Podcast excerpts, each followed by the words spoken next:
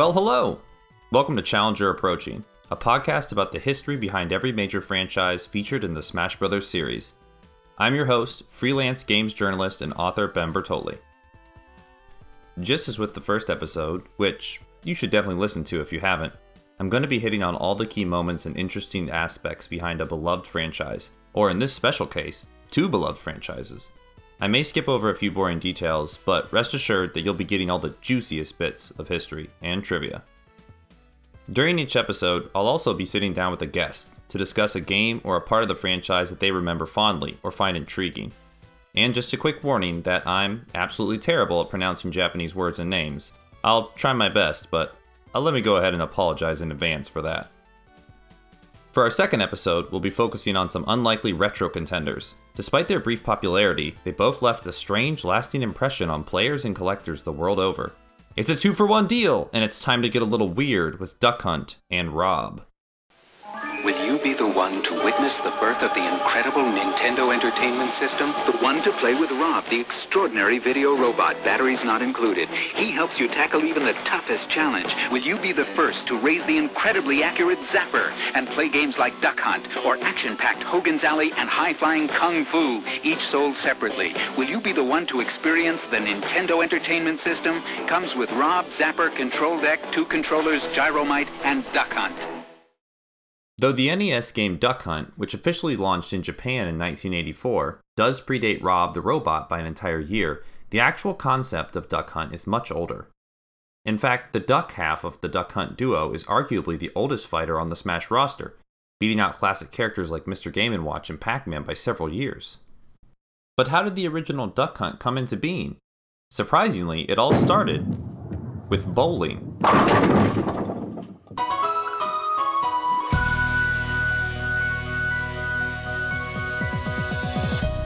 As the 1950s gave way to the 1960s, Americans slowly started to lose interest in the sport of bowling.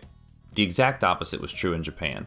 Bowling was a fresh new activity that could be played by young and old, and the citizens of Japan couldn't get enough. The Japanese bowling boom of the 1960s saw the construction of over 120,000 bowling lanes in Japan's most populous areas. The most popular spot, the Tokyo Bowling Center, consisted of multiple bowling alleys and featured a total of 512 lanes in a single building. By the time 1970 rolled around, the Japanese bowling fad was fading fast.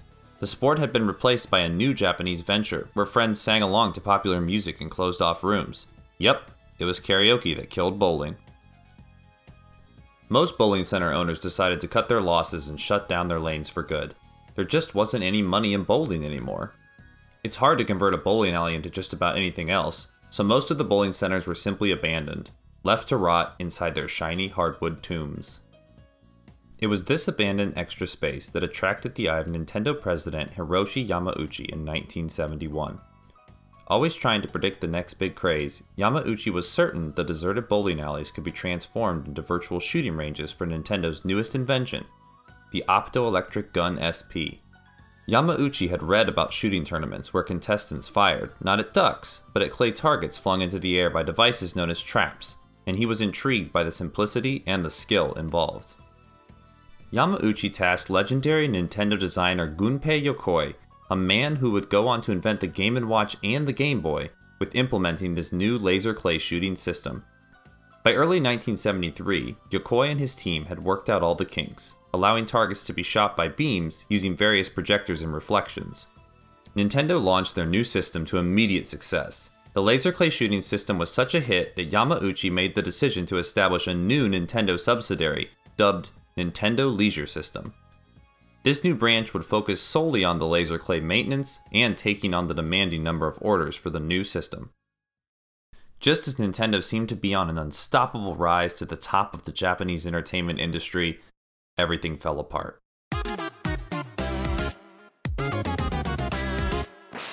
In October of 1973, Japan and many other countries experienced an enormous setback that would come to be known as the First Oil Shock.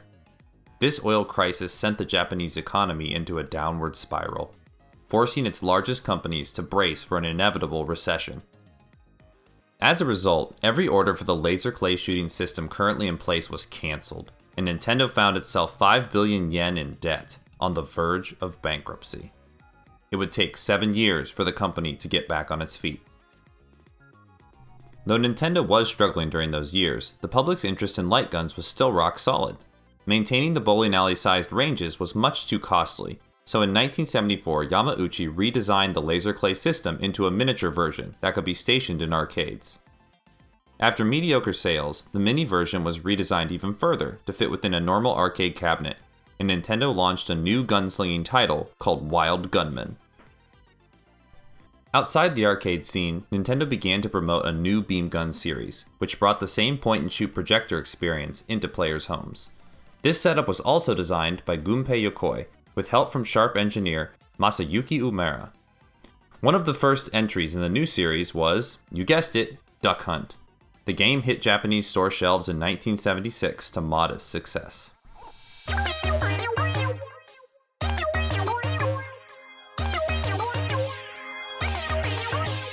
Almost 10 years later, in 1984, Nintendo launched a new beam gun accessory for their recent home console, the Famicom. The gun was released alongside a port of their successful Wild Gunman arcade entry, and months later, Duck Hunt made its official console debut. Loads of players remember the beam gun, known as the NES Zapper outside of Japan, but not many really know how it works. Players thought they were shooting at their TVs, but it was actually the other way around. When the trigger was pressed, the TV screen would flash black with white spots for the fleeting foul. This in turn would trigger the gun's photo sensors, allowing them to detect if the right pixels had shifted from dark to light. Pretty neat, huh?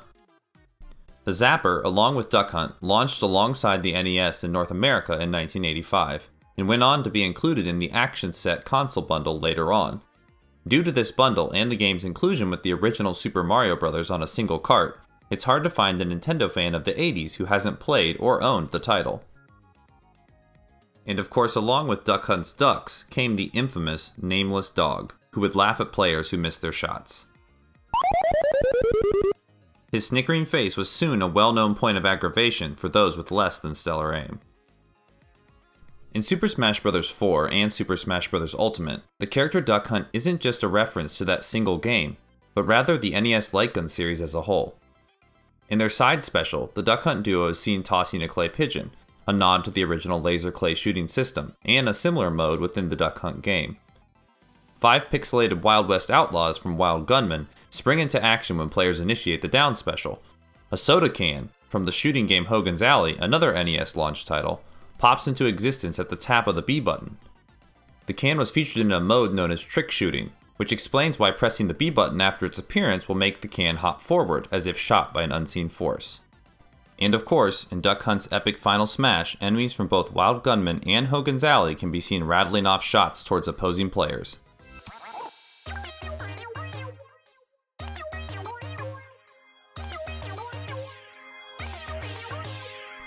The legacy of the NES Zapper has lived on through games like WarioWare and Splatoon.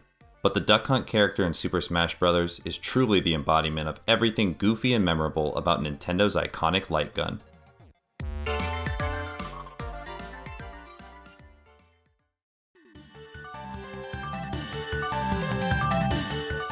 While the Zapper may have been a defining factor in the Nintendo Entertainment System's overall success in North America, it was a little gray robot that put the system in the limelight at launch. Here to talk about our favorite RoboPal is founder of the Video Game History Foundation, Frank Cifaldi. Hello. How's it going, Frank? Good. All right. So, what was Rob the robot? What when was he introduced and, and why? Uh, so Rob the robot, um, which stands Rob stands for Robotic Operating Buddy. Um, Rob I, I, think we pronounce it Rob. I don't know if there's ever. Yeah, yeah. Actually, I can I can say for sure. I saw a commercial from 1985. It is Rob. Uh, Rob the robot was actually a peripheral uh, for Nintendo's uh, family computer, and slightly later the Nintendo Entertainment System. And uh, he wasn't quite a game controller, but he he sort of hooked up to your NES. Uh, to sort of interact with the controller and the TV as your well robotic operating buddy, and uh, he was uh, specifically made for two games that shipped, and he uh, he's sort of it's it's it's hard to describe without visuals, but he basically could pick up and place objects down depending on how the TV told him to operate. uh, and that would result in him maybe pressing a button on your controller or something to help you out in a game. Did he come out in Japan as well? Yeah, yeah. So he first came out uh, for the Famicom in July of 1985. Um, and we don't see the NES get introduced into America until a few months later, October of 85. Um, but he kind of became the mascot of the NES here in America. Um, so just sort of brief history of the NES here. Uh, so the Famicom came out in '83 in Japan. It was a big hit, like instantly the the best selling console in Japan. Although you know I don't know what the competition was. I guess the Sega SC3000 or whatever. And you know it, it was successful there, and of course Nintendo wanted to bring it here to America, but that wasn't really feasible because uh, of what we call the video game crash of the early 1980s. So, you know, it's 1983, and all these toy stores have just literally lost like millions of dollars uh, buying, you know, Atari and Intellivision and Coleco products uh, because the market, you know, got oversaturated and completely crashed, and all these businesses went under, and you know, you start seeing piles of unsold inventory for like, you know, a dollar sometimes for these brand new games. Um, and so you know, it, sort of had this domino effect where if you're a company like Atari or Activision or whatever, and you're trying to introduce a brand new like 20 30 dollar game, um, and you know you put that out in the market, and mom's buying your Christmas presents, what's she going to get? The five dollar game or the forty dollar one, right? So market crashes, everything's terrible. Mm-hmm. No one wants to sell this family computer thing in America, so Nintendo sort of tries to play it a little bit differently. They're like, no, it's not quite a video game console like you remember. It's something a little different. So, you know, Nintendo sort of takes it on themselves to bring the Famicom over, you know, even without Toy Store support. They they first tried to do it by kind of ignoring the toy market and going for more of the high end, you know, electronics market. Uh, they try to introduce something called the Advanced Video System, which is, you know, kind of like, you know, imagine an NES but but a little sleeker and uh, it came with like a, a, computer, a keyboard, and a tape drive and stuff like that, and like even a music keyboard you could get to learn music. And you know, it's oh, it's not a video game system; it's sort of this high-end, you know, video system that does all kinds of things. Um, they introduced that in January '85 at, at, a, at a trade show to try to drum up interest, but none of the store owners are buying it. So they kind of go back to the drawing board. And you don't hear anything from Nintendo of America again about it until that uh, June, six months later, at, at, the other CES. There were that happened twice a year back then. And when they reemerge in June, they're now going after the toy market, and they're and they're still saying no, it's not a video game. You know, it's an entertainment system. It's the Nintendo Entertainment System, and it's a toy, and it comes with this toy robot, and he plays with you, and he moves around. It's really cool, and it's going to work out really great because it's 1985, and people really like robots right now. There's whole bunch of toy robots all over the place. And, uh, batteries not included came out. I don't know around now. I think.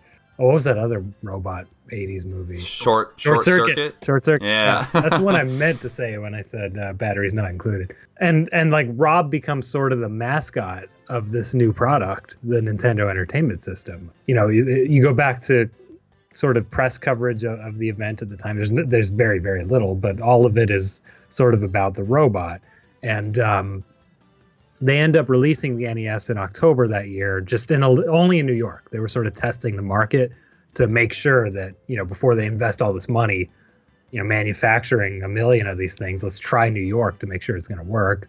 And you know, they plastered Rob everywhere. They uh, the, they had a launch party actually for the system in October uh, October 9th of '85 and uh, they gave out T-shirts with Rob on it. They gave out little pins with Rob. There was apparently a giant Rob in the middle of the thing that they had like carved out of something.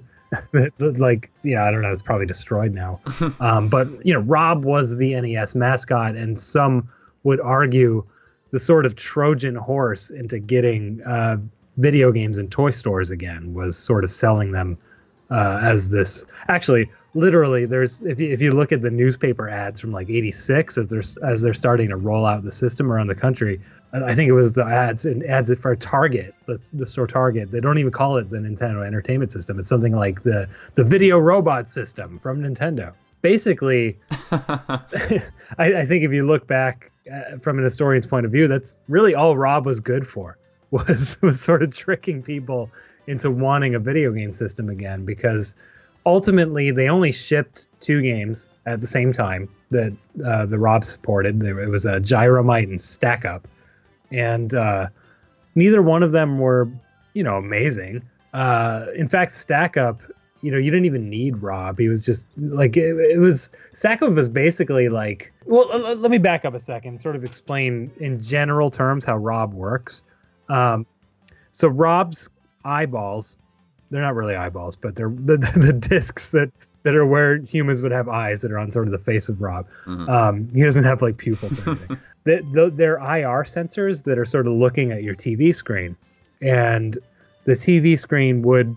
I'm, I don't know if this is literally true, but it might like flash three times really fast, white, and Rob, the system knows. Oh, three flashes means turn right, and so basically, the the game could talk to Rob and make him move the way it wants to, uh, but that's it. Hmm. Rob can't talk back to the game.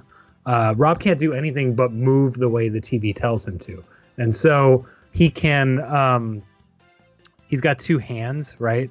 And and the the commands, I, I, I could be off on this, but the commands as I remember them are he could uh, move left, he can move right, uh, and he has three different positions, you know, left, center, and right, I believe. And he can move his hands up and down. I believe it's two positions, and he can uh, he can move his hands together to grab, or he can separate them to let go of the accessories that you would have gotten either with him or with an additional game.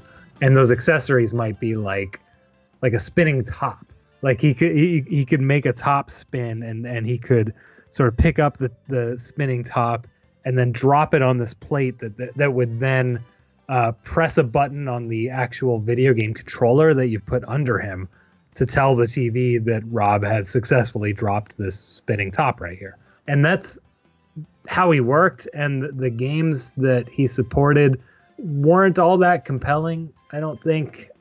Reports are conflicting. I've, I've heard from a Nintendo employee that there was one other game that they were looking at. I, I read in a newspaper article from the time, and I don't believe this at all, that there were nine more Rob games in development. That can't be. There's no way they were making nine of them, and they're like, nah, let's just ship none of these. yeah, and it was, you know, Nintendo was, you know, the roots of Nintendo, not the roots, roots, like not going back to the 1800s or anything, but the roots of Nintendo at the time was as a toy company, and they were always sort of playing with new toy ideas.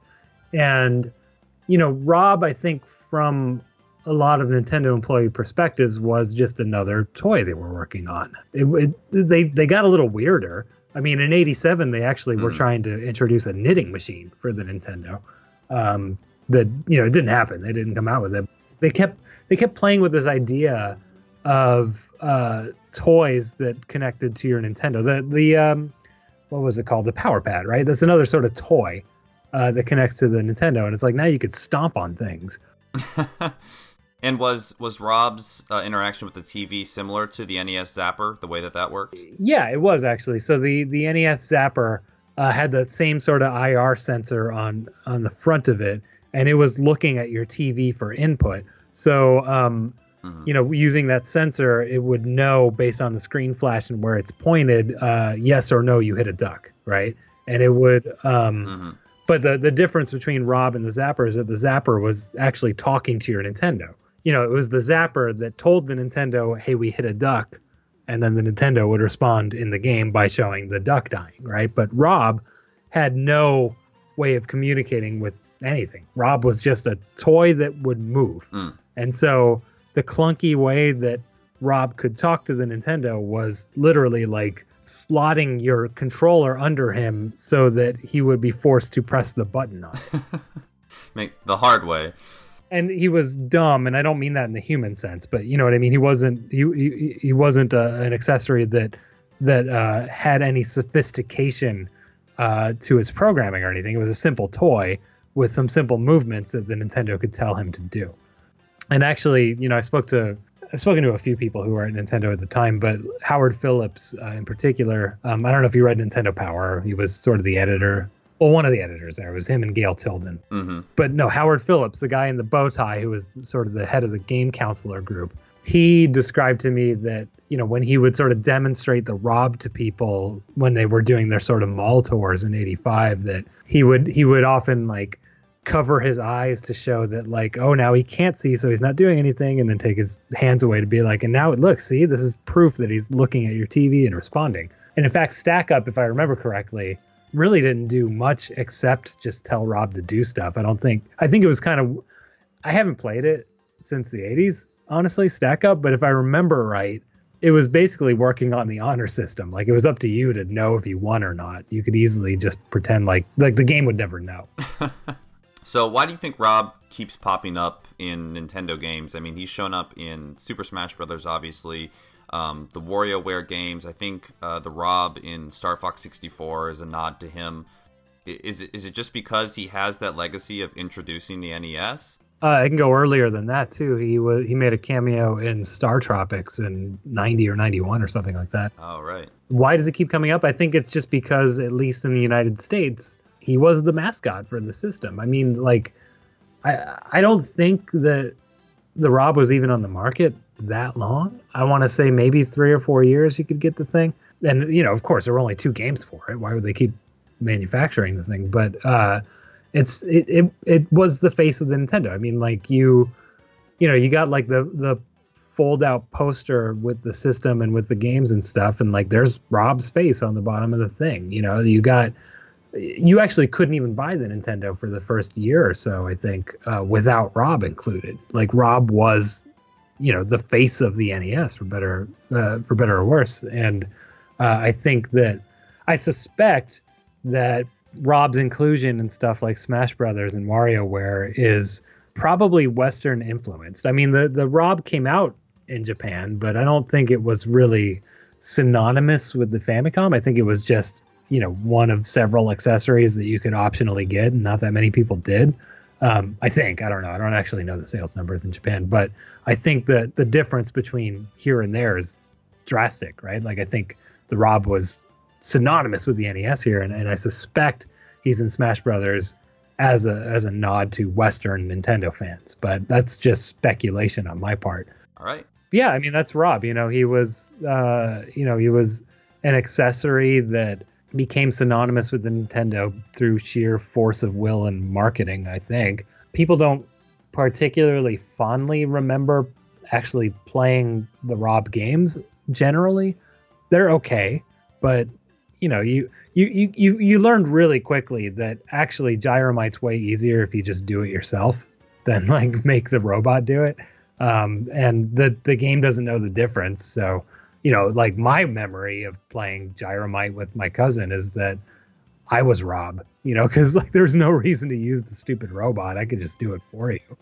Um, and it made the game way easier. And, you know, we're kids, right? Why are we going to try to play the game as intended as, as opposed to try to, you know, game the system and make it as easy as we can?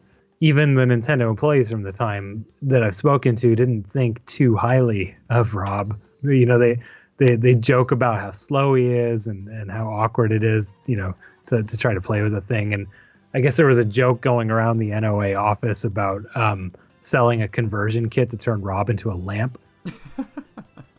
because he had become functionally useless because there hadn't been a game since 1985. And then when he sees the TV turn on, he turns on.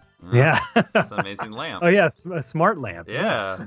the first one it's it's so it's kind of curious that this thing that is kind of functionally useless and and it's kind of a flop. Yeah, not not all that fondly remembered in reality just sort of became this icon of the Nintendo. Yeah. And again, I think it's just I think Nintendo's marketing at the time was brilliant and I think, you know, that Rob I think Rob's continued not just existence but recognition uh, you know, is uh, goes to show just how brilliant that marketing was.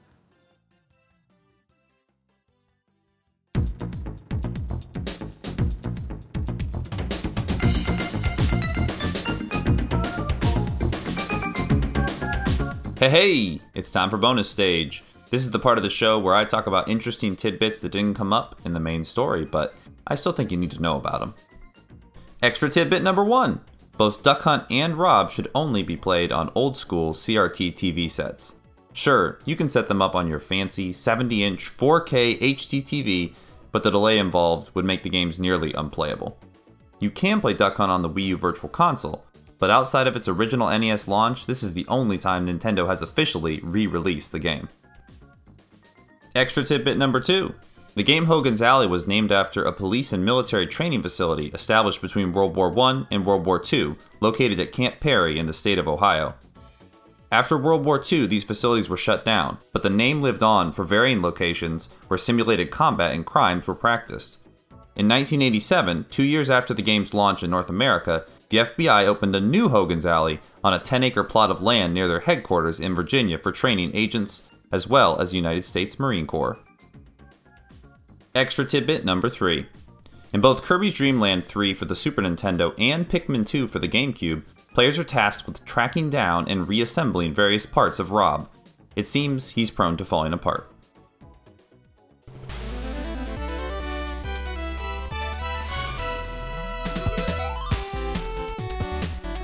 Challenger Approaching is written, recorded, edited, and produced by me, Ben Bertoli, here in Indianapolis, Indiana.